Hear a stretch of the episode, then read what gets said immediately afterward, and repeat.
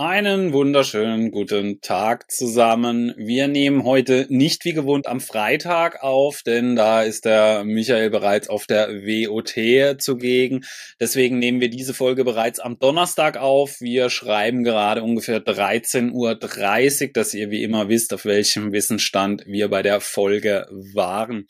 Genau, denkt auch an der Stelle noch dran, lasst gerne einen Daumen nach oben dafür da, äh, bewertet uns auf den Plattformen wie Spotify, Apple Podcasts, Kanal-Abo als Unterstützung. Vielen Dank dafür.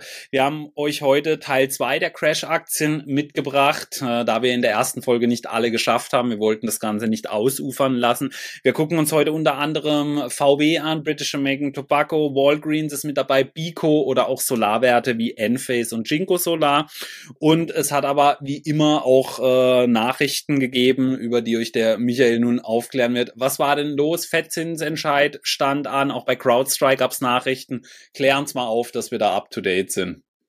Genau, ja, herzlich willkommen erstmal. Ich hoffe mal, die Nachrichten, die ich jetzt äh, melde bezüglich der ähm, Kursreaktion und so weiter, sind da noch einigermaßen aktuell. Wir nehmen jetzt, wie gesagt, ein bisschen früher aus und wir hatten am Mittwochabend ja den Zinsentscheid und das war im Endeffekt wie erwartet, dass es dort ähm, keine Änderung gab, also eine Zinspause.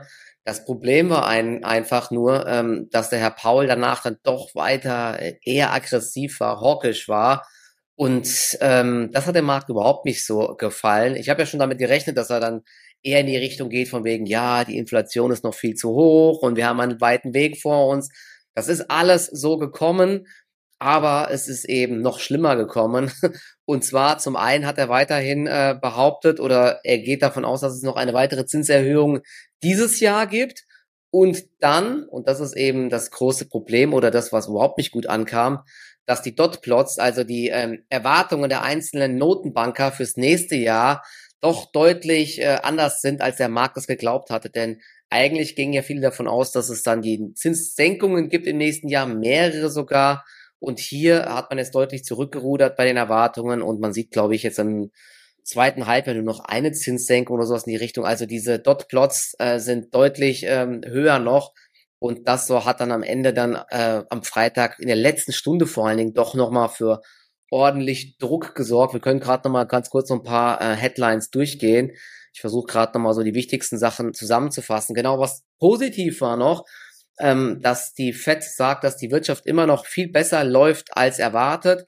Auch der Arbeitsmarkt ist ja weiter stark, der Beschäftigungsabbau verlangsamt sich zuletzt, der bleibt aber stark und das kann man natürlich auch positiv sehen, ja. Ähm, das Thema Rezession ist erstmal wieder weit weg äh, gegangen und vielleicht ist auch die nächste Berichtssaison wieder gut. Da wird es ja auch spannend, ja. Ab Oktober geht's los, da werden wir natürlich berichten, was hier ähm, so passiert. Aber noch wichtiger für den Markt ist eben die äh, Geldpolitik und da ist es natürlich unterm Strich jetzt doch negativ gewesen. Auch, dass er gesagt hat, ja, die Inflation bleibt hoch, das habe ich gesagt. Das ähm, kam nicht so gut an. Und die Konsumausgaben, die waren besonders robust, also dem US-Verbraucher geht's immer noch sehr gut. Dann hat er noch gesagt, sie sind entschlossen, die Inflation auf zwei Prozent zu drücken. Eigentlich auch nichts ganz Neues. Und sie sind bereit, die Zinsen, falls nötig, weiter anzuheben. Das habe ich gerade eben gesagt.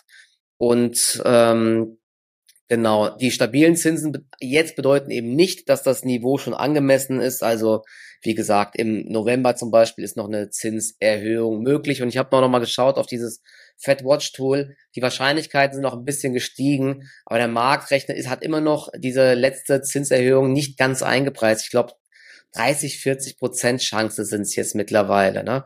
Sie sind ziemlich nah am angemessenen Zinsniveau, haben sie noch gesagt. Und ich guck grad mal. Ähm, genau, was vielleicht auch noch nicht so gut ankam.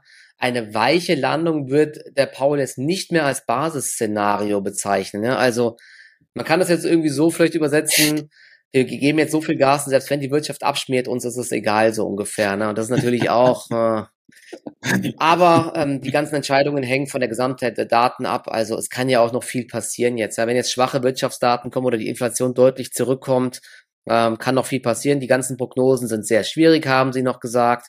Und ähm, klar, die ganzen Energiepreise sind noch ein Problem. Also ihr seht's ja, ähm, es ist insgesamt nicht gut angekommen. Und das große Problem ist, wenn man sich aber die Indizes mal anschaut, wir hatten ja schon mal das Thema, wir sprechen auch gerade die Crash-Aktien, da hat's echt vieles schon zerlegt. Und jetzt drohen die Indizes aus dieser langen Seitwärtsphase sogar nach unten wegzukippen. Ich guck grad mal. Der DAX ist noch bei 15.600, er hält sich sogar noch einigermaßen. Der, ähm, die Nasdaq ist aber jetzt bei 14.815 zum Beispiel noch und auch der S&P ist bei 4.370. Ich glaube so 4.330 war das Verlaufstief. Ich habe das nicht genau im Blick, aber wenn es da natürlich drunter geht, dann könnte hier diese ganze, äh, das der ganze Schlamassel losgehen mit Stop-Loss-Orders, dann Trendfolger nach unten, dann könnte vielleicht auch so ein richtiger Verkaufsdruck nochmal aufkommen. Vielleicht für Langfristanleger ja auch interessant oder für Leute, die auf fallende Kurse setzen, aber ich denke, für die Masse ist es nicht ganz so toll. Ne? Hast du die ganze Geschichte verfolgt gestern oder dir ist das wahrscheinlich gar nicht so wichtig, oder? Nee, ich habe gestern tatsächlich auch gar nicht ins Depot reingeschaut, weil ich sage ja, immer, also, für den langfristigen Buy-and-Hold-Anleger kann das im Prinzip egal sein, weil ob, weil, weißt du, musst dann immer so sehen, also das ist doch mir jetzt egal mit einem Anlagehorizont auf fünf oder zehn oder noch mehr Jahre, ob jetzt äh, die Zinsen Anfang 2024 oder Ende 2024 hm, gesenkt werden, mhm. ja, who cares, ja, also äh, da muss man einfach dazu sagen, dass es für kurzfristige, also die Leute, die kurzfristig unterwegs sind, mit Sicherheit ein spannendes spannendes Thema, aber für wirklich nur die Buy and Hold, sagen wir, ich denke mal in deinem langfristigen Depot änderst du da ja jetzt auch nichts dran. Klar, an kurzfristigen ja. Trades muss man da ein bisschen schauen, gerade Unternehmen, die nah am Makrothema dann dran sind. Zinsen ist auch immer ein empfindliches Thema im Technologiesektor. Das wissen wir vor allem bei den kleinen Unternehmen, bei den großen eher nicht so. Also äh, wenn man eben den äh, Verlauf vom Nasdaq verfolgt hat, die meisten wissen, dass also die ganze positive Performance eigentlich nur von den ganz großen Unternehmen kommt, die kleinen sogar eher ja schwach performt haben, zumindest zumindest große Teile davon. Deswegen, mhm. ich sag's immer wieder, man sollte sich also fürs Langfrist, für sein langfristiges Depot sollte einem das völlig egal sein, weil auch Investoren wie Warren Buffett sagen es ja immer wieder, ja, selbst wenn er für die nächsten zwei Jahre genau die Zinsschritte kennen würde, er würde nichts anderes machen, weil ja, es passiert ja nichts, wenn du nicht verkaufst und die Füße stillhältst, kann es dir egal sein, ob es ein halbes Jahr früher oder später ist, ja. Das ist ja, dann oder völlig kannst sogar nachkaufen, ne, die ein oder andere Aktie. Es gibt ja auch einige Tech-Werte, die profitieren ja. von den Zinsen, weil sie riesige Cashberge haben. Da hatten wir, ja. glaube ich, das Beispiel CrowdStrike. Da hatten die nicht auch riesige liquide Mittel. Da gab es nämlich jetzt gestern auch noch eine ganz spannende Meldung. Ich will es nochmal ganz, ganz kurz ansprechen, denn ähm, ich habe noch nicht die Zeit gehabt, das jetzt alles genauer anzuschauen. Auf jeden Fall, das ist eine der wenigen Aktien, die jetzt heute am Donnerstag vorbörslich im Plus ist denn sie haben die mittelfristige Guidance sehr, sehr deutlich angehoben. Sie sind aktuell ja bei einem, ähm, bei einem äh, Annual Recurring Revenue von 2,9 Milliarden, also wiederkehrende Umsätze von 2,9 Milliarden. Und das wollen sie mehr als verdreifachen in den nächsten fünf bis sieben Jahren. Ja, CrowdStrike macht ja Cyber Security. Sie wollen noch dazu noch die EBIT-Marge von 21 auf 28 bis 32 Prozent erhöhen. Also richtig krasse Margen auch.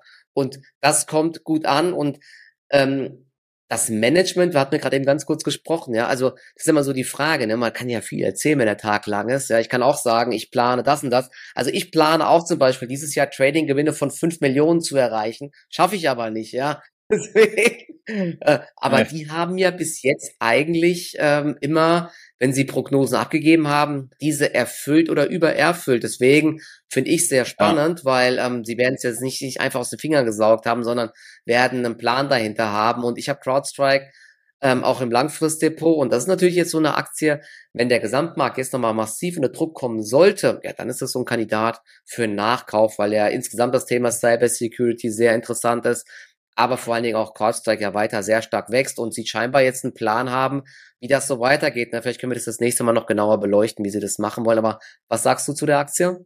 Ja, also Top-Management auf jeden Fall. Also haben wirklich so von diesen Wachstumsaktien eines der besten Management-Teams, vor allem eben auch also allen Kopf. Das ist der Herr Kurz, der da äh, ganz oben sitzt. Und äh, wie du es gesagt hast, also sie haben immer eigentlich so ziemlich ihre Aussagen erfüllt, getroffen. Und das ist schon immer ein Anzeichen für ein sehr gutes Management. Sie sind aber natürlich immer noch, also sie hatten ja eine extreme Hype-Phase, dann sind sie wieder nach unten gekommen, jetzt aber auch schon wieder in einer längeren Aufwärtsbewegung, also so auf mehrere Monate Sicht hingesehen. Aber wir reden halt noch von einem KUV von 14. Ja, es ist ein Unternehmen, das noch stark zweistellig wächst. Ja, aber wie du es gesagt hast, wenn da wieder eine Phase kommt, in der der Markt eher negativ performt, wird eine CrowdStrike mit Sicherheit nicht verschont bleiben, einfach aufgrund der Bewertung, weil aktuell Unternehmen mit einem KUV so um die 14, da musst du aktuell schon relativ lange suchen bei vielen Unternehmen. Also das ist aktuell kein normaler Wert mehr, ja, wie es noch vor zwei, drei Jahren der Fall war. Also zwischen ja. 30 und 50 eigentlich die Norm war bei solchen Unternehmen, ja. Deswegen ja. Äh, ein interessantes Unternehmen. Ich selber würde sie mir nicht nicht in mein Hauptdepot legen, weil ich persönlich könnte dir nicht erklären, worin ihr Wettbewerbsvorteil liegt. Das ist so mein großes Problem. Ich verstehe so ungefähr, was sie machen, aber wenn mich jetzt jemand fragen würde, warum nimmst du die CrowdStrike oder warum ist die CrowdStrike-Plattform besser jetzt als eine andere Markt, dann müsste ich sagen, ja, kann ich dir leider nicht sagen. Das ist so mein Problem, weil ich finde das Unternehmen wirklich sehr stark, vor allem immer vom Management. Ich liebe Unternehmen mit starkem Management und äh, wirklich dann eben auch, wenn die Aussagen immer gehalten werden. Auch die Zahlen sind hervorragend. Also es gibt kaum ein Unternehmen, das so kontinuierlich stark gewachsen ist in den letzten Jahren. Natürlich, es flacht ein bisschen ab, prozentual gesehen, aber ein Unternehmen, das auf solchen Vorjahresniveaus von 60, 70 Prozent immer noch mit 20 äh, bis 30 Prozent wächst, das sucht aktuell eigentlich so seinesgleichen mhm. in der Größenordnung, weil wir reden hier ja mittlerweile von einer äh, Market Cap von fast 40 Milliarden. Also das ist ja keine kleine äh, Bumsbude mehr, wie jetzt so mhm. andere Unternehmen. Das ist ein richtig großer Player mittlerweile geworden, ja. Also ein tolles Unternehmen auf jeden Fall. Ich verstehe leider das Geschäftsmodell nicht so ganz, weil ich da nicht so im Thema drin bin. Deswegen würden sie jetzt für mein äh, Hauptdepot da nicht in Frage kommen, genau.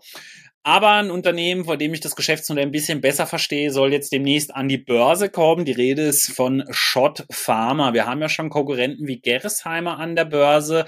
Äh, sag mal, was ähm, Shot IPO ist das was? Ich glaube, du wurdest auch schon öfters dazu gefragt aus deiner Community. Genau. Was hältst du von dem Unternehmen? Ähm, guckst du dir das an? Ich gucke es mir auf jeden Fall mal an. Ich mache gerade noch mal ähm, jetzt hier was auf. Also bei äh, Shot Pharma ist es so, ich gucke gerade nochmal, ob es wirklich stimmt. Es gibt ja noch oft diesen Graumarkthandel, da kann man schon vor IPO Aktien kaufen und verkaufen. Das ist dann unter anderem äh, bei Lang und Schwarz möglich. Das heißt ein Handel per Erscheinen und dort kannst du eine Aktie, bevor sie überhaupt da ist, schon handeln. Also okay. ich rate davon explizit ab, ja, weil die ähm, Spreads sind meistens sehr groß und ja. das sind so geringe Umsätze. Äh, das ist meistens kein guter Deal, den man da macht, außer du bist in einer kompletten Hype-Phase. Dort mm. ist die mhm. Taxe, ähm, oh, die ist heute wieder runtergekommen, 27,50 zu 28,50. Die Aktie ist aber wohl schon deutlich überzeichnet, habe ich gehört. Also die Nachfrage scheint gut zu sein und sie machen ja unter anderem diese ganzen ähm, vorfüllbaren Glasspritzen in verschiedensten Ausprägungen und ich habe es eben in dem äh, einen Prospekt gelesen. Jede Minute gibt's 25.000 Injektionen mit Hilfe eines Produkts von Shot Pharma. Da wird jetzt reingespritzt. Das war ja auch, glaube ich, unter anderem ähm, Zulieferer für die Impfstoffe für die Corona-Impfstoffe, da hatten sie wahrscheinlich auch eine Sonderkonjunktur. Wir hatten ja mal, du hast ja mal, glaube ich, jetzt so draufgeschaut von den Zahlen her. Vom Umsatz ja. her ist Gerresheimer deutlich größer. Die machen auch Spritzen, aber ich glaube, die machen auch noch solche Geschichten mit Plastik und so weiter.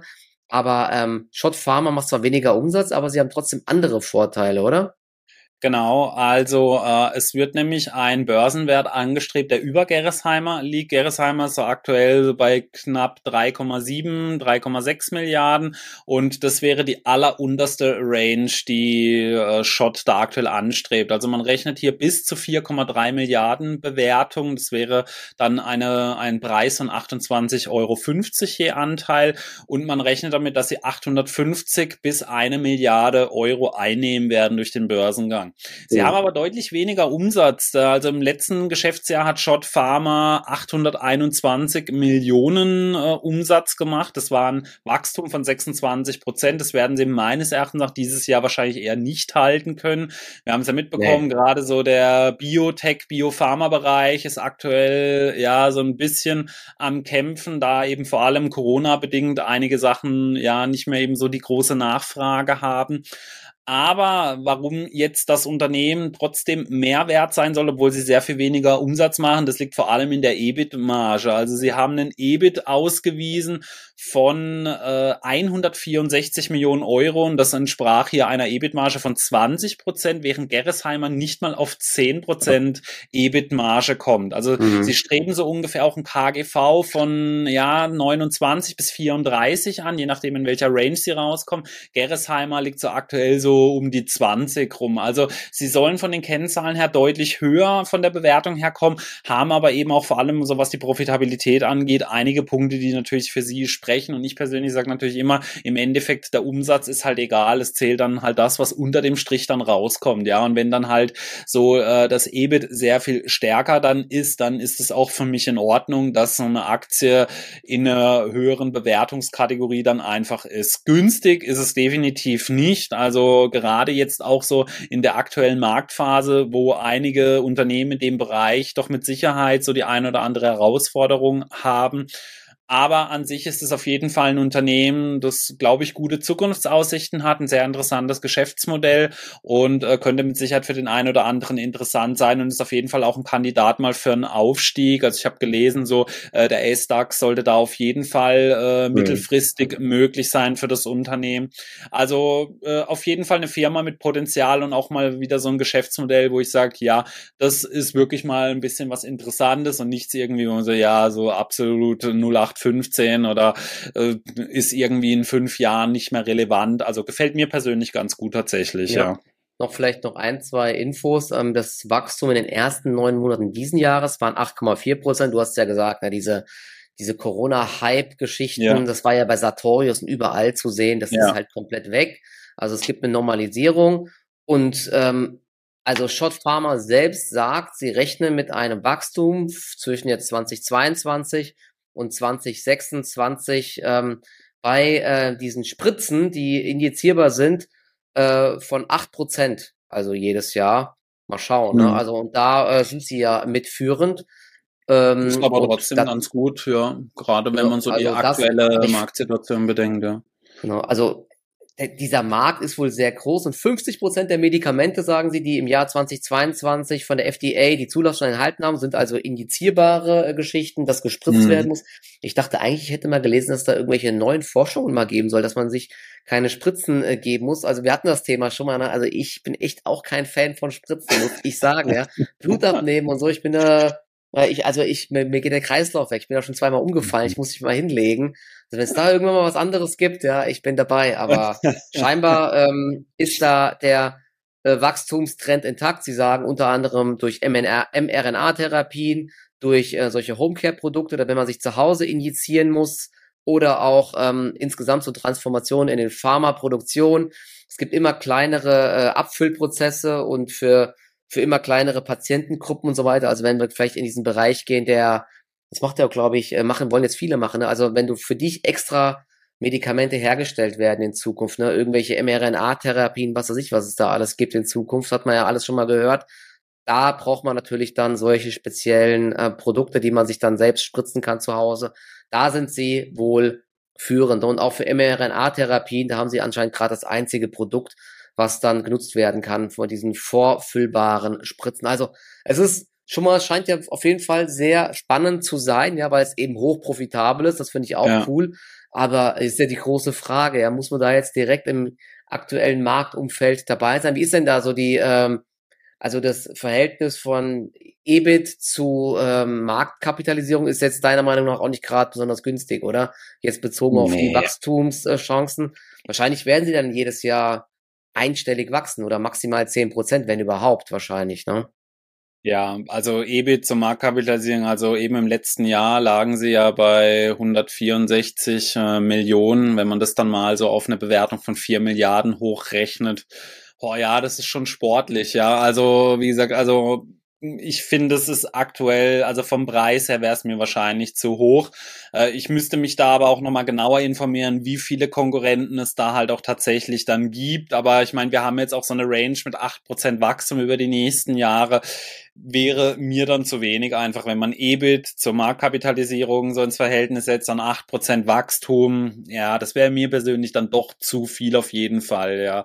Aber es könnte, es könnte natürlich sein, dass die Aktie mit einem Gewinn reinkommt, aber ob da dann jetzt direkt dieser Riesenhype losgeht, haben wir ja zuletzt öfters gesehen, dass gerade IPO gut war, aber es auch danach dann wieder ja. ja sehr schnell auf den Boden der Tatsachen zurückgekommen ist. Deswegen könnte ich mir so einen ähnlichen Verlauf auch bei Shot dann vorstellen. Äh, deswegen in den ersten Wochen würde ich sowieso nie in solche IPOs investieren. Ich würde da erstmal mir ganz genau das anschauen wollen, wo dann so tatsächlich der Preis liegt. Ich weiß, viele haben dann Angst, das rennt ihnen dann davon, aber nennen wir mal eine Aktie, die so in den letzten Monaten auf den Markt gekommen ist und nur noch davon gerannt ist. Ja, bei Porsche ja, hatten wir ja mal so ein bisschen den Fall, äh, aber auch da hat es am Anfang noch Einstiegszeitpunkte gegeben. Ja, ich glaube, jetzt zuletzt ist ja auch gar nicht mehr so gut gelaufen. Nee, ich habe sie mir ähm, heute angeschaut. Die ist jetzt Richtung ja. 90 Euro wieder unterwegs. Also ja. hoch 120, jetzt 90. Aber die sind also. mal tatsächlich über einen längeren Zeitraum nach IPO wirklich sehr stark gelaufen. Da hatte ich mir die Kurve nämlich mal angeschaut, ja. Aber ja, die deutschen Autobauer aktuell einfach äh, ja einige Probleme. So, da haben wir doch jetzt einen super Übergang gefunden zur ersten Aktie, die wir uns heute angucken wollten, nämlich in Form von VW. Das haben wir das letzte Mal nicht mehr geschafft. Äh, wir haben ja auch vor kurzem mhm. schon mal so nach der IAA ein bisschen über VW gesprochen. Ähm, ja. Sag mal, das Chart, äh, der Chart ist ja ein Trauerspiel. Was muss passieren, dass äh, Michael einsteigt? Ja, also ich habe lustigerweise heute auch noch, ähm, was ich ja gesagt habe, ja, ist, dass und das war jetzt genau auch so die Aussagen vom äh, Mercedes-CEO Kelenius, dass äh, man so das Gefühl hat, das sind wir Deutschen ja wirklich gut, ne, dass alles schon komplett am Ende ist sozusagen. Ne? Mhm. Ne? Gut, wir können alles zumachen so, ne? Wir werden überrollt von Tesla, von den Chinesen und weiß Gott ja. was. Das ist aber nicht so. Und ne? das hat er auch nochmal gesagt. Das ist eigentlich, klar, er muss natürlich auch optimistisch bleiben, aber ich nehme das immer auch äh, ab, ne? Also, dass wir jetzt hier alle nur noch schlafen und hier rumdödeln, ne? Wir haben ja richtig gute Ingenieure, in den einzelnen Unternehmen und die haben, die bringen auch neue tolle Produkte auf den Markt. Ähm, also die, die Luxusautobauer sind aktuell in einer besseren Lage, habe ich ja gesagt letztes Mal. Bei Volkswagen, da ist ähm, ja sehr, sehr viele Fragezeichen. Es gab jetzt zuletzt auch wieder Meldungen, dass sie vielleicht Rand, Randbeteiligungen und so weiter alles verkaufen wollen, um sich mehr zu fokussieren. Kann natürlich sein, wenn sowas dann kommt, dass, dass der Markt honoriert, ja. Denn äh, auf dem Papier ist die Aktie ja wirklich extremst günstig. Und ähm, zumindest die 100-Euro-Marke haben ja bis jetzt gehalten. Ich muss gerade nochmal hier gucken. Gestern war, glaube ich, gestern, vorgestern war der ganze Sektor sogar mal ein bisschen stärker. Die ähm, Zahlen zu den Zulassungen für den August waren eigentlich ganz gut. Und auch heute hält sich sogar eine Volkswagen ganz okay, aber wenn man mal so ein bisschen rauszoomt, ja, also der Abwärtstrend ist dort nicht intakt. Ja. Vielleicht könnte man mal gucken, wenn die Aktie mal über die 200-Tage-Linie zieht, dass dann vielleicht eine Trendwende kommt. Die 200-Tage-Linie ist eher immer so ein, ein ganz schöner Indikator, wie der äh, langfristige Trend läuft bei der Aktie. Und die ist eben erst bei 123 Euro. Wir waren knapp bei 105 äh, Euro sogar schon, jetzt sind wir bei 111 Euro. Ja, schwer zu sagen, ja. Also ein aktuell laufender BMW vor allen Dingen deutlich besser. Ich weiß nicht, ne. Volkswagen hat zwar viele Assets und ist auf dem Papier günstig, aber was bringt es einem als Aktionär? Das ist ja auch schon seit vielen Jahren so. Ne? Es muss halt mal irgendwie was passieren, dass diese ganzen Werte gehoben werden. Da haben wir auch das Riesenproblem mit diesen ganzen Verwurstelungen und Beteiligungen, Konglomerat, Seilschaften. Ja. Das ist eben das große Problem. Also deswegen bin ich auch gerade kein Investor bei Volkswagen und aus Trading-Sicht, ja, der Markt ist gerade eh aktuell sehr schwach, mache ich jetzt gerade auch nichts. Ne? Wie siehst du das?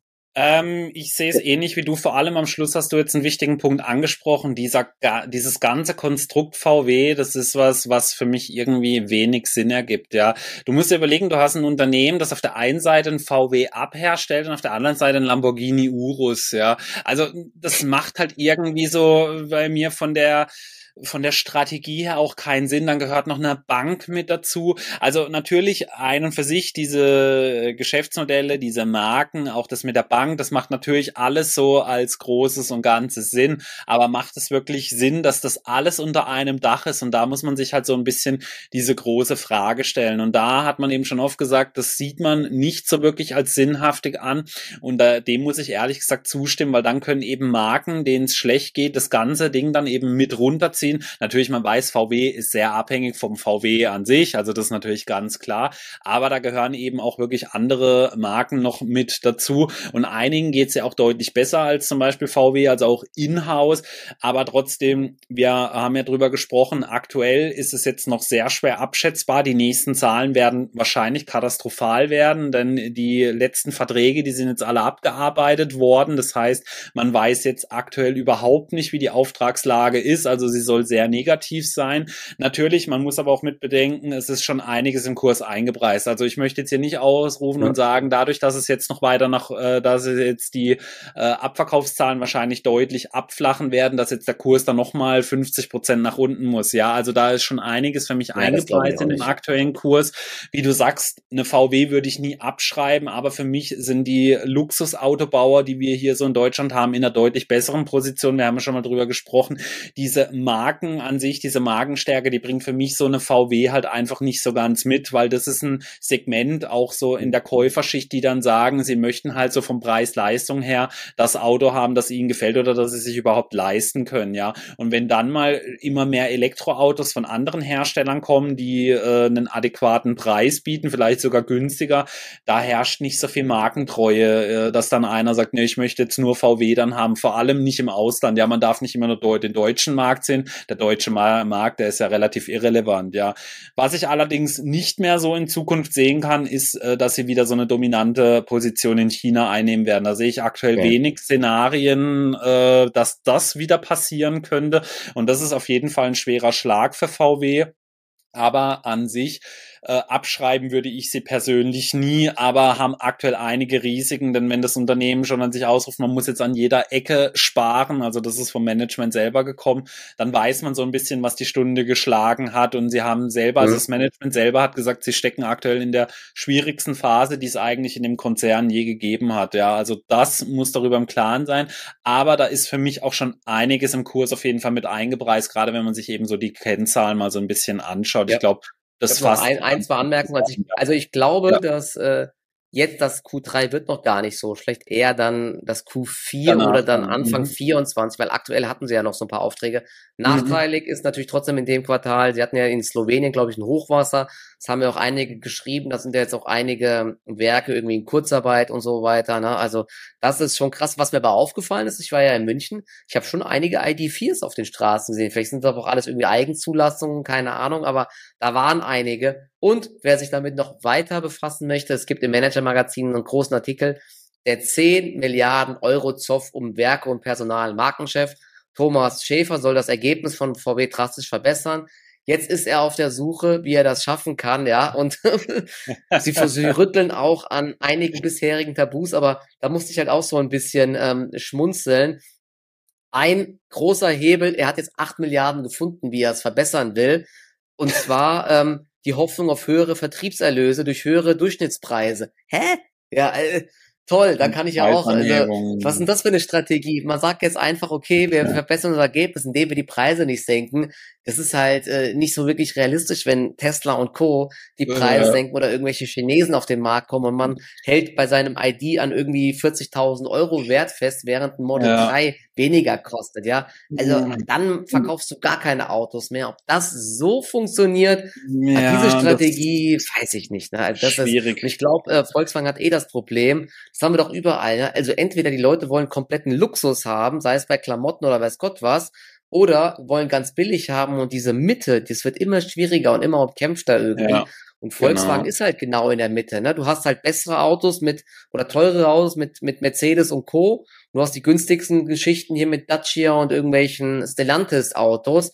Aber Volkswagen ist irgendwie in der Mitte. Ne? Und früher war das gut, das Volksauto, aber jetzt irgendwie hm, es werden aufgerieben. Aber Es gibt positive Nachrichten. Sie haben in der Kantine wieder die Currywurst mit Pommes ja. eingeführt. Ich glaube, dadurch ich gehört, wird jetzt ja. alles besser. Ja, das ist, äh, wir haben es so, genannt. So, für eine bessere äh, Arbeitsmoral vielleicht. Ja, ja keine Ahnung. Kraftwürfel des Arbeiters oder so haben sie es genannt. Irgendwie sowas. Ja es bleibt spannend, VW, äh, aber wie für mich schon einiges Negatives auf jeden Fall auch im Kurs mit drin. Also eben, auch wenn wir jetzt uns ja. hier äh, kritisch geäußert haben, uns ist klar, also abschreiben würde ich sie auch drin. nicht genau. Ne? Nee, also ähm, es gab schon mal, das hat auch mal Andreas Beck in dem Interview erzählt, also es gab es auch irgendwie schon mal vor äh, 15 oder 20 Jahren, als man gemeint hat, dass Toyota mittlerweile uneinholbar vorne ist, da hat man auch schon VW tot geredet. Also äh, da sind wir wirklich weit davon entfernt, aber das hatte, genau. das muss sich über die Risiken, man muss sich da wirklich über die Risiken im Klaren einfach sein und dass das nicht so einfach mal jetzt von heute auf morgen wieder ins Positive tritt. Und wie gesagt,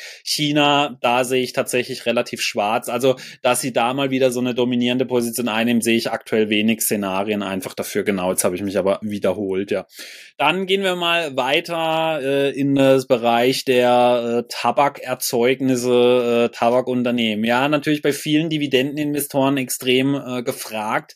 Vor allem eine British American äh, Tobacco, die äh, hatten ja so von den Wachstums, äh, von den Wachstumsentwicklungen so in den letzten Jahren somit die beste Figur abgegeben. Der Kurs hat aber auch bei der Aktie äh, alles andere als einen positiven Verlauf genommen. Ähm, sag mal was zu British American Tobacco. Hattest du sie schon mal im Depot? Hast du sie im Depot?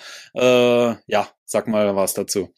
Nee, also ich war nie der große Fan von den Tabakaktien, weil ich halt irgendwie auch ich, ich kann mit den Produkten nichts anfangen. Ist das nicht auch schon ein Problem? Ja, weil ich rauche halt nicht und äh, kann das nie alles nachvollziehen. Ist natürlich jetzt ein sehr schwacher Grund, weil man kann sich ja trotzdem die Aktie anschauen, aber ja. die Kursentwicklung war ja schon seit vielen Jahren so schwach und was, was ich halt irgendwie nie mochte, ist, in einem Markt aktiv zu sein, wo man weiß, dass halt jedes Jahr es äh, zum einen Mengenrückgänge gibt ohne Ende und zum anderen halt auch immer mehr so Gegenwind von der Politik und so weiter kommt, ja, weil Rauchen eben sehr, sehr schädlich ist.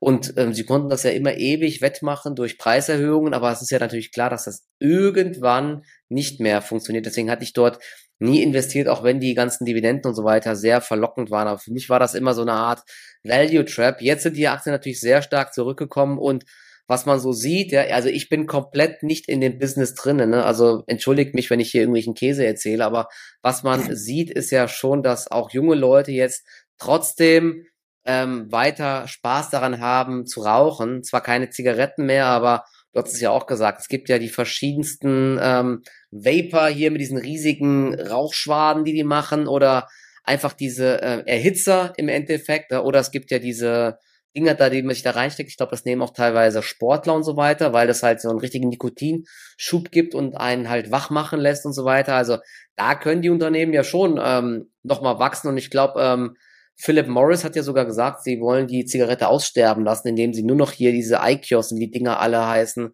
verkaufen oder andere ähm, Ersatzprodukte, die eben weniger schädlich sind. Und klar, da ist natürlich die große Frage, schaffen sie es da, die Margen von früher zu erreichen? Ich glaube, du hast es ja gesagt, aktuell ist dieser Anteil an diesen, ich sag mal, New Products immer noch recht gering. Also das Geld wird immer noch mit den Zigaretten verdient. Und ja. hier gibt's halt weiterhin diese deutlichen Rückgänge. Ja, also British American Tobacco macht fast 90 Prozent noch mit den herkömmlichen Zigaretten, weil eben viele argumentieren immer diese ganzen E-Zigaretten, Tabakerhitzer oder auch so diese Nikotin-Pushen. Also ich sage immer Pushen dazu, ich weiß, heißt ein bisschen anders, das, was man Pouches sich im Mund reinlegt, ne? Pouches, ja, das, was man sich so, Beutel, ja. Genau, das, was man sich so in den Mund steckt. Das sind alles starke Wachstumssegmente aktuell tatsächlich. Also das äh, gewinnt dann immer größere Beliebtheit, liegt für mich aber vor allem daran, dass die normalen Zigaretten Zigaretten mittlerweile fast unbezahlbar sind. Also eine Packung liegt ja mittlerweile eine kleine bei acht Euro. Also das ist absurd mittlerweile der Preis, ja. Und äh, manche rufen ja für Preise, äh, also einen fairen Wert von 23 Euro habe ich letztens gelesen, wenn man so andere Gesichtspunkte noch mit berücksichtigen würde. Also man äh, muss natürlich auch ein bisschen dann beobachten, wie groß sind die Anteile da dran und was man dann dabei auch nicht vergessen darf. Ja, das wächst jetzt aktuell noch stark, wenn jetzt aber gerade diese neuen Produkte dann immer größere Beliebtheit gewinnen. Wer sagte nicht, dass das dann das nächste ist, worauf sich immer mehr eingeschossen wird und dann da eben auch die Preise immer weiter nach ja. oben gehen werden. Denn günstig sind auch E-Zigaretten und so nicht. Das sieht immer so aus, als würde man so ein bisschen an einem äh, Edding oder an einem Filzstift dran ziehen. Also ich selber habe es auch schon das ein oder andere Mal genutzt, aber so ein Ding kostet zum Beispiel auch fast 10 Euro und das ist dann nach vier bis 500 Zügen dann halt leer, ja. Also Wer sagt denn dann nicht, dass sich darauf als nächstes eingeschossen wird? In Asien ist Tabak noch tatsächlich ein Wachstumsmarkt, da gibt's auch noch mehr Raucher. Auch bei uns hat es zuletzt wieder mehr Raucher gegeben tatsächlich, als man äh, das eigentlich gelesen, gedacht ja. hätte, ja. Aber an sich trotzdem weltweit nimmt die Raucheranzahl regelmäßig ab. Also da gibt's Studien dazu. Und wir sind jetzt mittlerweile wirklich bei einem Schachtelpreis angekommen, wo man dann sagen muss, ja, das wird dann immer größer, auch die Einstiegshürde natürlich, denn äh, mittlerweile können sich auch viele Jugendliche nicht mal mehr eine Schachtel so zum einfach mal testen leisten. Ja, wenn wir dann mal irgendwie bei 10 Euro demnächst sind. Und das ganz große Problem bei fast allen Tabakunternehmen sind die äh, gravierenden Bilanzen. Ja, also eine British American Tobacco, da bestehen über 80 Prozent der Vermögenswerte aus immateriellen Vermögenswerten und Goodwill. Das ist wie ein Damoklesschwert, das über dem Ganzen schwebt. Und äh, wir haben da viele Beispiele in den letzten Jahren gehabt, was genau solche äh, großen großen Goodwill-Positionen äh, in den äh, Bilanzen aus, also für Auswirkungen haben können. Schaut euch Fresenius an, guckt euch Kraft Heinz an, was mit solchen Unternehmen passiert ist. Und genau so ist es bei den Tabakkonzernen auch passiert. Man rechnet jetzt in den nächsten Jahren noch nicht wirklich mit großem Ergebniswachstum bei den Firmen. Ich habe mir das Ganze mal vor allem auch bei British American äh, Tobacco mal näher angeschaut. Also man rechnet aktuell damit, dass der Umsatz im ganz niedrigen einstelligen Bereich wachsen soll und das Net Income ebenfalls zum Rechnen noch mit ganz kleinen kleinen Margenanhebung und dann aber nur so mit drei bis vier Prozent Gewinnwachstum. Also das ist nicht so dieses große Wachstumsding, was es da aktuell gibt und man muss dann halt einfach so ein bisschen die Bilanzen beobachten. Viele haben auch horrende Schulden noch von den Tabakunternehmen ob die äh, ganzen Dividenden dann tatsächlich mittelfristig, kurzfristig sehe ich nicht so die großen Probleme, aber mittelfristig, also reden wir so von fünf bis zehn Jahren, ob sie da immer noch diese hohen Dividenden halten können. Imperial Brands war ja schon mal ein Beispiel, die mussten ihre Dividende massiv kürzen, haben aber immer noch eine wahnsinnig hohe Dividendenrendite. Aber da muss man ja. eben nun beurteilen, wenn ich sie nämlich dann in fünf Jahren verkaufen muss und der Kurs hat sich eben nochmal irgendwie äh, 30, 40, 50 Prozent nach unten bewegt, dann haben mir natürlich die ganzen Dividendenausschüttungen nichts geholfen. Ja, und das ist so ein bisschen. Also aktuell ist ja die Dividendenrendite bei über acht Prozent sozusagen. Ja. Also wenn, wenn die Aktie quasi seitwärts laufen würde, dann wäre das ja trotzdem schon echt eine ganz gute Rendite. Ne? Also Auf wenn das so das Ziel ist. Aber, aber in den letzten Jahren ist sie halt nicht seitwärts gelaufen, sondern äh, in der Regel eher so im längeren Fall. Abwärtstrend dann, ja, genau. Dann ähm, Also ich sehe es gerade noch, ich habe noch mal gerade geschaut, wir sind wir waren zwei also vor zehn Jahren waren wir bei 50 55 Euro und jetzt stehen wir bei 35 Euro. Wenn man da natürlich jetzt die Dividenden hinzurechnet, hat man wahrscheinlich unterm Strich schon eine positive Rendite, aber deutlich schlechter als der Gesamtmarkt und ähm, ja, dann also bringt es halt, mir natürlich nichts, ja. Also ich möchte ja. ja. nicht irgendwie nur eine positive Rendite haben. Ich möchte ja, weil sonst kann ich mir auch einen ETF dann kaufen. Also äh, wenn man jetzt nicht nur von den Dividenden leben möchte. Also ich rede jetzt da halt so von denjenigen, die jetzt erst so zwischen oder die noch 20, 30, 40 Jahre des Investierens vor sich haben. Ja. Dann nehmen wir uns aber mal ein Unternehmen vor, das ein bisschen dann äh, mit den, äh, ja, so ich sag mal mit den Negativauswirkungen des Rauchens äh, dann äh, zu tun hat. Also bei der Heilung, äh, gut Walgreens, ich weiß, das war jetzt eine sehr schwache Überleitung, aber eine der großen Apothekenketten in den USA. Wir haben ja vor kurzem, habe ich ja CVS Health mal so als einen meiner Top-Turnaround-Kandidaten vorgestellt. Äh, was hältst du von Walgreens? Sie haben jetzt aktuell neues 13 Jahrestief vor kurzem gerissen. Ist das jetzt interessant oder geht es noch weiter nach unten? Ja, äh, da fragst du was, gell? Also ich glaube, die Aktie ist ja auch bei Privatanlegern wieder sehr beliebt, ja. Wieso die jetzt so krass fällt, ich habe es ehrlich gesagt nicht so im Blick. Das ist sehr brutal. Ich gucke es gerade mal an. Haben die auch ein Problem hier mit, äh, dass extrem viel geklaut wird wahrscheinlich? Das ist ja auch die eine Sache wahrscheinlich. Ne? Aber dadurch, dass die Aktie nur am Fallen ist ähm, und ich habe die gar nicht Also ich habe das mal angeschaut, habe nicht verstanden, wieso da alle äh, die so geil finden. Hab ich mir, kann ich gar nicht äh, so viel zu sagen, um ehrlich zu sein, aber du kannst mir vielleicht mal erhellen, ist das denn äh, eine bessere Aktie als CVS Health? Ich denke ja mal nicht, oder? Da wird, also da würde ich da, ich bin immer vorsichtig mit irgendwelchen Aussagen, also gerade so bei etwas, was nicht sicher ist. Ich persönlich würde sagen definitiv nein. Sonst hätte ich auch Walgreens äh, vorgeschlagen als mein Turnaround-Kandidat. Da gibt's mehrere Punkte, die dafür sprechen. Also warum Walgreens wahrscheinlich so gerade jetzt im Fokus ist, natürlich, das wirkt immer äh, aufschreckend oder sorgt für viel Aufmerksamkeit. hört ein neues 13-Jahres-Tief, da kommen dann immer die ganzen Glücksritter aber wir haben hier 48 Jahre in Folge Dividendenanhebung. Also das heißt, wir sind kurz davor, ein hm. Dividendenkönig zu werden bei Walgreens. Da sagen sich natürlich viele, ja, die haben ja aber schon alles gesehen. Die haben die Dotcom-Bubble mitgemacht, die haben die Finanzkrise mitgemacht, ja, also äh, die waren sogar schon dann in den 80er Jahren da mit dabei, äh, was Dividendenanhebung angeht. Also die haben wirklich schon einiges gesehen, ja.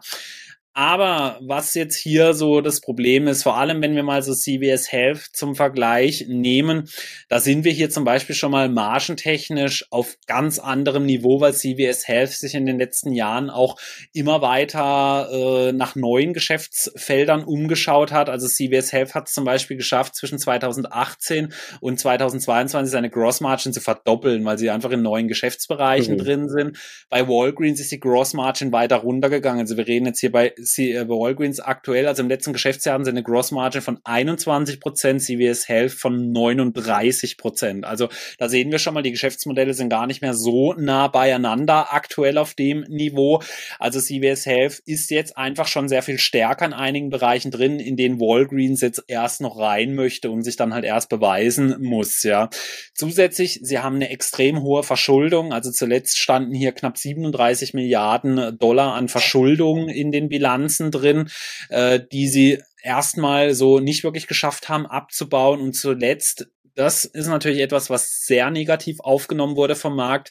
Es macht so den Anschein, als müssten sie aktuell ihr Tafelsilber verschachern. Äh, es gab nämlich gleich mehrere Veräußerungen von interessanten Beteiligungen, die sie zum Beispiel auch so in Chile hatten, also auch so in, also auch so in Ländern, so in völlig anderen, also in anderen mhm. Kontinenten. Und äh, das ist dann nicht gut angekommen, vor allem, weil es auch wirklich immer unter der Prämisse war, also stand jedes Mal mit dabei zum Schuldentilgen. Also da sieht man schon, dass sie aktuell es eigentlich auch nicht aus eigener Kraft schaffen, die Schulden zu tilgen. Und da muss ich dann halt wieder so die Frage stellen, warum muss ich dann einfach so rigoros an meiner Dividende festhalten? Es ist für mich einfach dann wieder ein Anzeichen von einem schlechten Management, nur um diese Zahl, diese 48 Jahre zu halten. Ich verstehe natürlich, dass ich das nicht einfach so aufgebe und ich kann da auch mal ein, zwei schwache Jahre überbrücken, gar keine Frage.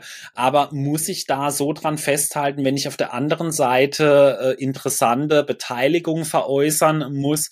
Und da muss ich halt wirklich dann sagen, nee, das gefällt mir persönlich nicht. Für mich hat sich CVS Health in den letzten Jahren schon sehr viel besser aufgestellt und Walgreens möchte jetzt hier in einige Bereiche rein, gerade so diese ganz speziellen Pharmaka. Das ist natürlich ein sehr margenstarkes Geschäftsmodell Modell, in das sie jetzt noch mehr rein möchten.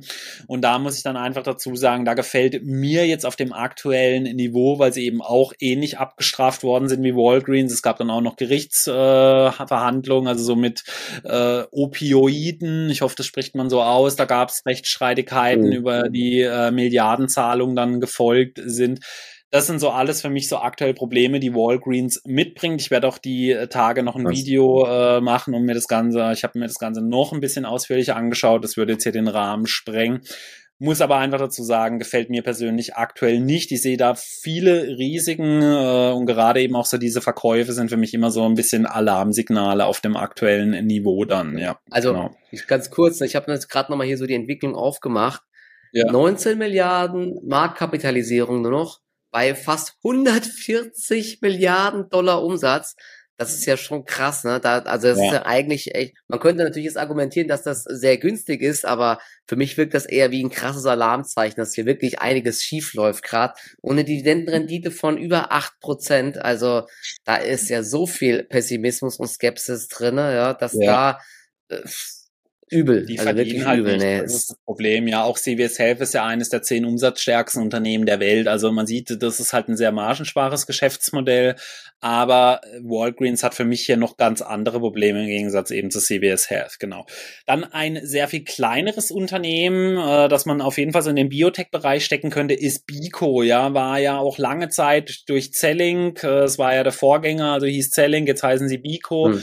Lange mal extrem gut gelaufen, jetzt aber auch sehr schlecht wieder gelaufen. Mhm. Äh, was sagst du zu solchen Unternehmen? Ist das ja, mal so spannend? Ich hatte, um ähm, ich hatte oder habe, hatte auch mal so ein, ähm, ein Depot gestartet mit extrem spekulativen Titeln und da war mhm. die Selling auch mal drinne und die war zwischenzeitlich äh, ich glaube 150 Prozent oder so im Plus und ähm, ich weiß gar nicht, das ist schon mehrere Jahre her. Da haben sie quasi alle paar Tage oder Wochen irgendwie ein neues Unternehmen übernommen und haben das immer mit eigenen Aktien, glaube ich, gezahlt. Ja, das war ja irgendwie so ein krasses äh, oder auch verrücktes Geschäftsmodell. Da haben sie wahrscheinlich immer abstruse Preise für gezahlt.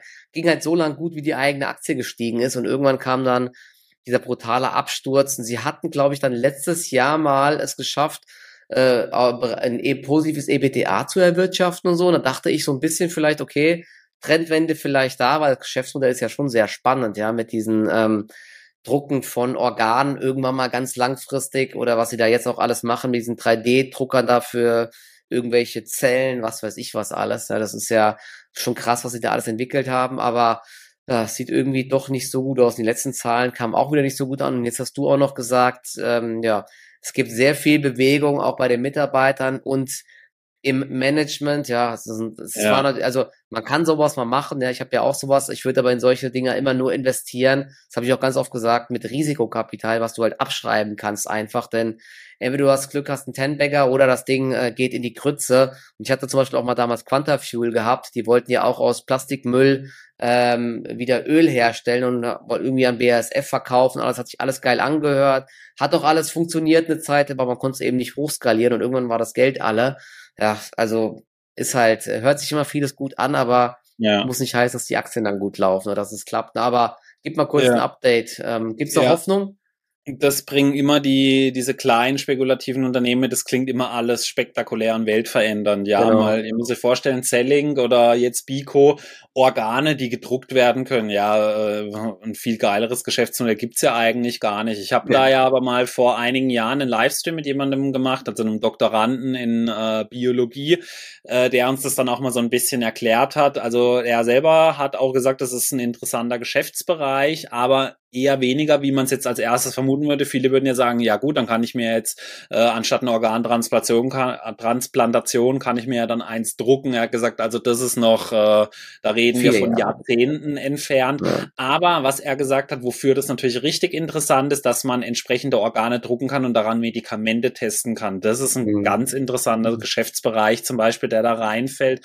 Aber bei Bico kann ich äh, so viel dazu sagen. Ich kenne jemand, der im Bereich Recruiting gerade eben in diesem Segment arbeitet und äh, der hat mir erzählt, dass also bei Bico gefühlt alle paar Wochen das komplette Management-Team, vor allem hier äh, in Europa, also gefühlt komplett ausgetauscht worden ist und die mit einer wirklichen Mitarbeiterflucht zu kämpfen haben und alle da wirklich über ja äh, Schwierigkeiten gesprochen haben im Unternehmen an sich. Das ist natürlich immer so ein bisschen was, was ich sehr ähm, alarmierend finde. Wie gesagt, das Geschäftsmodell ja. an sich, das finde ich, kann ganz spannend werden. So da jetzt auf eine aktuelle Entwicklung zu schauen, das ist zwar schön, aber so ein Unternehmen, wie willst du das bewerten? Das ist völlig unmöglich, ja. Also äh, da musst du, das ist ein Unternehmen, wo du hoffen musst, dass sich das durchsetzt. Da können auch mal ganz schnell die Lichter dann einfach ausgehen, ja. Die Technologie an sich sehr interessant, aber da ist auf jeden Fall in der Firma auch einiges an Bewegung mit dabei. So, dass, also da würde ich jetzt wirklich überhaupt keine Prognose wagen oder so. Also eben, mir hat dieser Doktorand damals gesagt, interessantes Geschäftsmodell, das kann wirklich äh, mal so ein Next Big Thing werden, aber kann, ja, könnte, sollte, müsste, würde, ich meine, wir kennen es alle ja. an der Börse, ja, das ist natürlich kein Anzeichen. Und, äh, vielleicht nochmal ganz kurz, ganz kurz zum Abschluss, es macht auch echt immer Sinn, einfach mal, also der Aktienkurs ist ja immer so die Meinung von allen Investoren sozusagen. Ne? Und wenn ein Aktienkurs sehr lange am Fallen ist, wie bei Walgreens, da sind schon auch schlaue Leute dabei, die äh, graben da sehr tief Und man sollte nicht denken immer an der Börse, dass da alle anderen blöd sind, ne? Und eine Walgreens jetzt so günstig ist und ich die jetzt kaufen, die steigt sozusagen. Nein, ja. das ist immer ein krasses Warnzeichen. Auch bei Volkswagen zum Beispiel, ne? mit der hohen Skepsis. Und wenn man sich da jetzt mal Pico anschaut, es gab nochmal einen Hype Richtung 13 Euro oder so im Ende letzten Jahres, weil da kam, glaube ich, noch mal ein paar gute Meldungen und auch, ähm, dass man da aufgeräumt hat oder Turnaround-Chancen. Aber seitdem geht es wieder richtig runter. Und jetzt ist die Aktie auch wieder, also wer sich mal anschaut, die bröckelt wieder ab und ist jetzt wieder Richtung ähm, 2,50 Euro unterwegs, also wieder am Verlaufstief. Ja. Und wenn ich das höre, was du sagst gerade und mir den Aktienkurs anschaue, wenn man da eins und eins zusammenzählt, kann man davon ausgehen, dass die zusammen, nächsten ja. Zahlen oder die nächsten Nachrichten jetzt nicht die besten auf der Welt werden. Ja, also ums ja, mal nett also auszudrücken. Ja, also für mich aktuell kein Invest. Oder, also ja. die Zustände sind schon ein paar Monate her, wo mir das gesagt wurde, aber die Aktie hat sich halt auch äh, regelmäßig mal immer wieder schwach entwickelt, genau. Äh, zum Folgenabschluss, wir hatten es ja angekündigt, dass wir es nicht wieder in die nächste Folge verschieben müssen. Äh, genau, sag uns mal noch, äh, Solar Enphase ist ja was, was du schon länger mit äh, beobachtest. Äh, Jingo genau. Solar scheint irgendwie gar keinen Boden mehr zu finden. Was ist in der Solarbranche los? Sag uns mal was zu den beiden Aktien, also als krönender Abschluss heute. Genau, ja, nichts ist los, gell, im Solarsektor. ähm, man hat es ja oft gelesen, ähm, also es gibt, nachdem es ja diesen Hype auch gab, ähm, und man Angst hatte, man kriegt keine neuen Solarmodule mehr, ist es ja jetzt seit Wochen und Monaten wohl so, dass die ganzen, ähm, ja, die ganzen Zwischenhändler, die ganzen Lager, die platzen aus allen Nähten und die Modulpreise sind durchgehend am Fallen. Und ähm, Meyer Burger, glaube ich, die wollten ja auch mal hier in Deutschland ein Werk bauen, haben es jetzt abgeblasen. Sie kriegen, glaube ich, in den USA mehr Subventionen, aber ich glaube, Sie haben auch gesagt, Sie können es hier wahrscheinlich gar nicht irgendwie zu äh, Preisen produzieren, dass es profitabel wird. Ja, aber das große Problem ist einfach, der Markt wird überschwemmt von chinesischen Modulen. Wir haben ja auch in den USA viele Hersteller und also dieses Geschäftsmodell mit den Modulen ist für mich einfach ein brutales Massengeschäft, was nur auf Verdrängung geht, da machen zwar Unternehmen zwar Umsätze, aber es bleibt halt einfach nichts bei hängen. Ja, und das sieht man ja auch an der Aktie von Jinko Solar, die irgendwo auf dem Niveau von 2010 rumdüpiert. Und da wird ja auch immer argumentiert, ja, die Aktie ist ja so günstig auf dem Papier. Ja, aber die zahlen weder eine Dividende, noch tut sich im Aktienkurs was. Und sie machen zwar Umsätze, aber du hast ja vorhin gesagt, was bringen mir Umsätze, wenn nichts ankommt? Ja, kein Gewinn da ist oder keine Rückflüsse in Form von Dividenden und jetzt eben auch noch dieser brutale Preiskampf. Es werden überall neue Fabriken gebaut, auch in den USA. Also ob sich das jetzt dann nochmal kurzfristig bessert bei den Modulherstellern, da bin ich sehr, sehr äh, skeptisch. Ist vielleicht aber auch gut für meinen letzten Turnaround-Kandidat für Encarvis. Die kriegen vielleicht jetzt günstiger die Module und können Parks wieder bauen. Ja, vielleicht facht dadurch auch wieder die Nachfrage ein bisschen an. Ein bisschen anders oder optimistischer bin ich bei den ähm, Herstellern von Wechselrichtern. Das ist ja unter anderem eine Solar Edge, die deutsche SMA Solar und auch Enphase. Und wer sich mal die Aktien anschaut, huiuiui, die hat's auch zersäbelt. Und ich habe es jetzt gerade mhm. nochmal aufgemacht, die letzten Enphase-Zahlen. Ähm, das Quartal, also das Q2 war eigentlich echt gut gewesen. Sie hatten Rekordumsätze, 34 Prozent waren sie gestiegen und ich glaube auch beim Gewinn war man äh, mit 1,09 Dollar äh, über den Erwartungen. Ähm, das Problem ist einfach der Ausblick bei Enphase. Ich dachte nämlich auch damals erst, das ist ein Druckfehler fast, weil der Ausblick, der war so schlecht. Sie, sie rechnen nur noch mit 555 bis 600 Millionen Umsatz und im abgelaufenen Quartal, das muss ich gerade nochmal schauen, waren es, ähm, mal schauen? Genau, da waren es ja 711 Millionen. Also es gibt ein, mhm. also gegenüber dem Vorquartal einen riesigen Rückgang sozusagen. Ja, und Enphase war immer ein Unternehmen, was auch hoch bewertet war und was immer stark gewachsen ist. Jetzt gibt's eben diesen massiven Rückgang, weil es eben diese, wie nennt man es, nicht den Kryptowinter, sondern den Solarwinter gibt sozusagen, ja. Und die Aktien, die hat es massiv zerlegt, ja. Und da ist jetzt natürlich die Frage, gibt's da irgendwann eine Trendwende? Ich denke ja, weil Wechselrichter und diese Software und Speicher und so bleibt ja schon ein interessanter Markt. Ähm, die Frage ist natürlich nur, wann können solche Aktien einen Boden finden? Schwer zu sagen. Man kann es natürlich ein bisschen beobachten, ob die Aktien sich fangen. Aber was jetzt vielleicht noch so ein kleines positives äh, Ding ist, es gab einen Insider-Kauf. Ich muss gerade noch mal schauen. Genau. Der Herr Rogers, nee, Thurman Rogers, Director, hat gekauft für ungefähr 8 Millionen, hat er Enphase-Aktien gekauft und daraufhin hat die Aktie auch ein bisschen positiv reagiert und hat sich zumindest in den letzten Tage, ich gucke gerade mal drauf, eigentlich ganz gut gehalten. Wir haben hier so ein, ja, also guck mal auf den Kurs drauf. Mit gutem, mit gutem Willen könnte man sagen, so im Bereich 120 Dollar könnte sie sich so fangen. Sie ist gestern auch teilweise auf 125 Dollar hoch ist da mit dem Markt ein bisschen runtergekommen, aber das ist für mich auf jeden Fall jetzt mal eine Aktie, wo ich genau drauf schaue. Und ich habe da auch gerade schon eine kurzfristige Position laufen und habe es mal angetestet. Wenn die aber jetzt wieder Schwäche zeigen sollte und ja, wir nehmen ja wie gesagt Donnerstag auf und der Markt ist vorbörslich extrem schwach, dann fliegt die auch wieder raus. Ne? Denn ähm, ob das jetzt eine Trendwende ist wegen einem Insiderkauf, schwer zu sagen. Man könnte natürlich mal jetzt die Zahlen auch einfach abwarten. Dann wird es spannend, ob sie zumindestens ihre Prognose treffen und vor allen Dingen dann, was sie zu Q4 und zu 2024 sagen. Ob sie dann irgendwie wieder sagen, ja, wir rechnen wieder mit einer Erholung, denn auch der Solarsektor, der leidet halt unter diesen extrem hohen Zinsen. Ne? Das sorgt für halt für schwache Nachfrage von äh, ja, gewerblichen Kunden, aber auch von wahrscheinlich von Endverbrauchern. Das muss ja alles finanziert werden. Ne? Das ist ein riesen Rattenschwanz. Also ja, ja schwierig, ja. ne? Aber ich glaube, die Hoffnung ähm, sollte man hier nicht aufgeben. Stirbt wie, ähm, man so schön sagt, ja.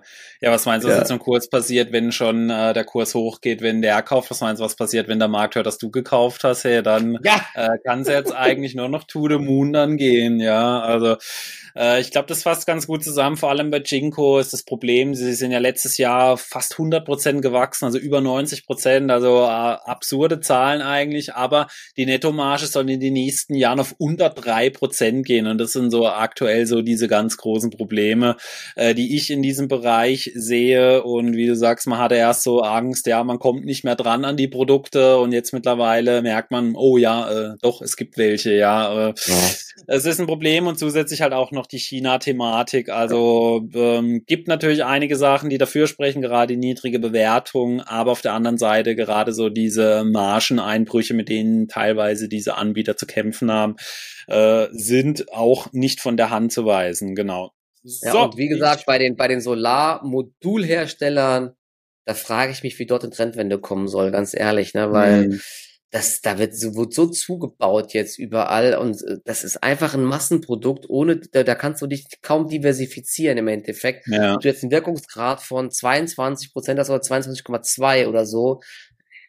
Also, ganz, also, ja. da, also für mich ist die Aktie, ja, auch der Kursverlauf, es ist irgendwie nichts zu holen. Also deswegen, ja. dann schaue ich lieber auf eine Endphase zum Beispiel oder auf eine Solar Edge dann wisst ihr jetzt, genau. jetzt müsst ihr die genau beobachten. In einem halben Jahr könnt ihr es ihm nur in die Nase rein, wenn sie 20 Prozent runtergegangen genau. ist. Ja. genau. So, also, ja. noch mal, genau. Ja, unsere heute Folge, die wir wieder kurz halten wollten, äh, ist wie immer die längste Folge bisher geworden. Ja, jetzt sind wir schon bei fast einer Stunde angekommen. Äh, aber ich äh, denke mal, ihr werdet es trotzdem bis jetzt angehört haben. ansonsten beim nächsten Mal wieder bis zum Ende angucken. Ich weiß aber, diejenigen hören die Leute, das jetzt die nicht hören, nicht hören aber auch deine Warnung nicht. Genau, eben deswegen, ich sag's ja gerade, ja, die hören das jetzt sowieso nicht. Ja, ich schreibe jetzt irgendwie zum Ende hin unsere zwei krassesten Empfehlungen von äh, heute und da meinen wir dann genau. eigentlich nur, dass es bis zum Ende hören soll. Machen wir so eine kleine Clickbait noch draus, ja. Also ihr Lieben, ich wünsche ja. euch ein schönes Wochenende und wir hören uns dann kommenden Mittwoch wieder in alter Frische. Macht's gut, ciao, ciao. Bis dann, ciao.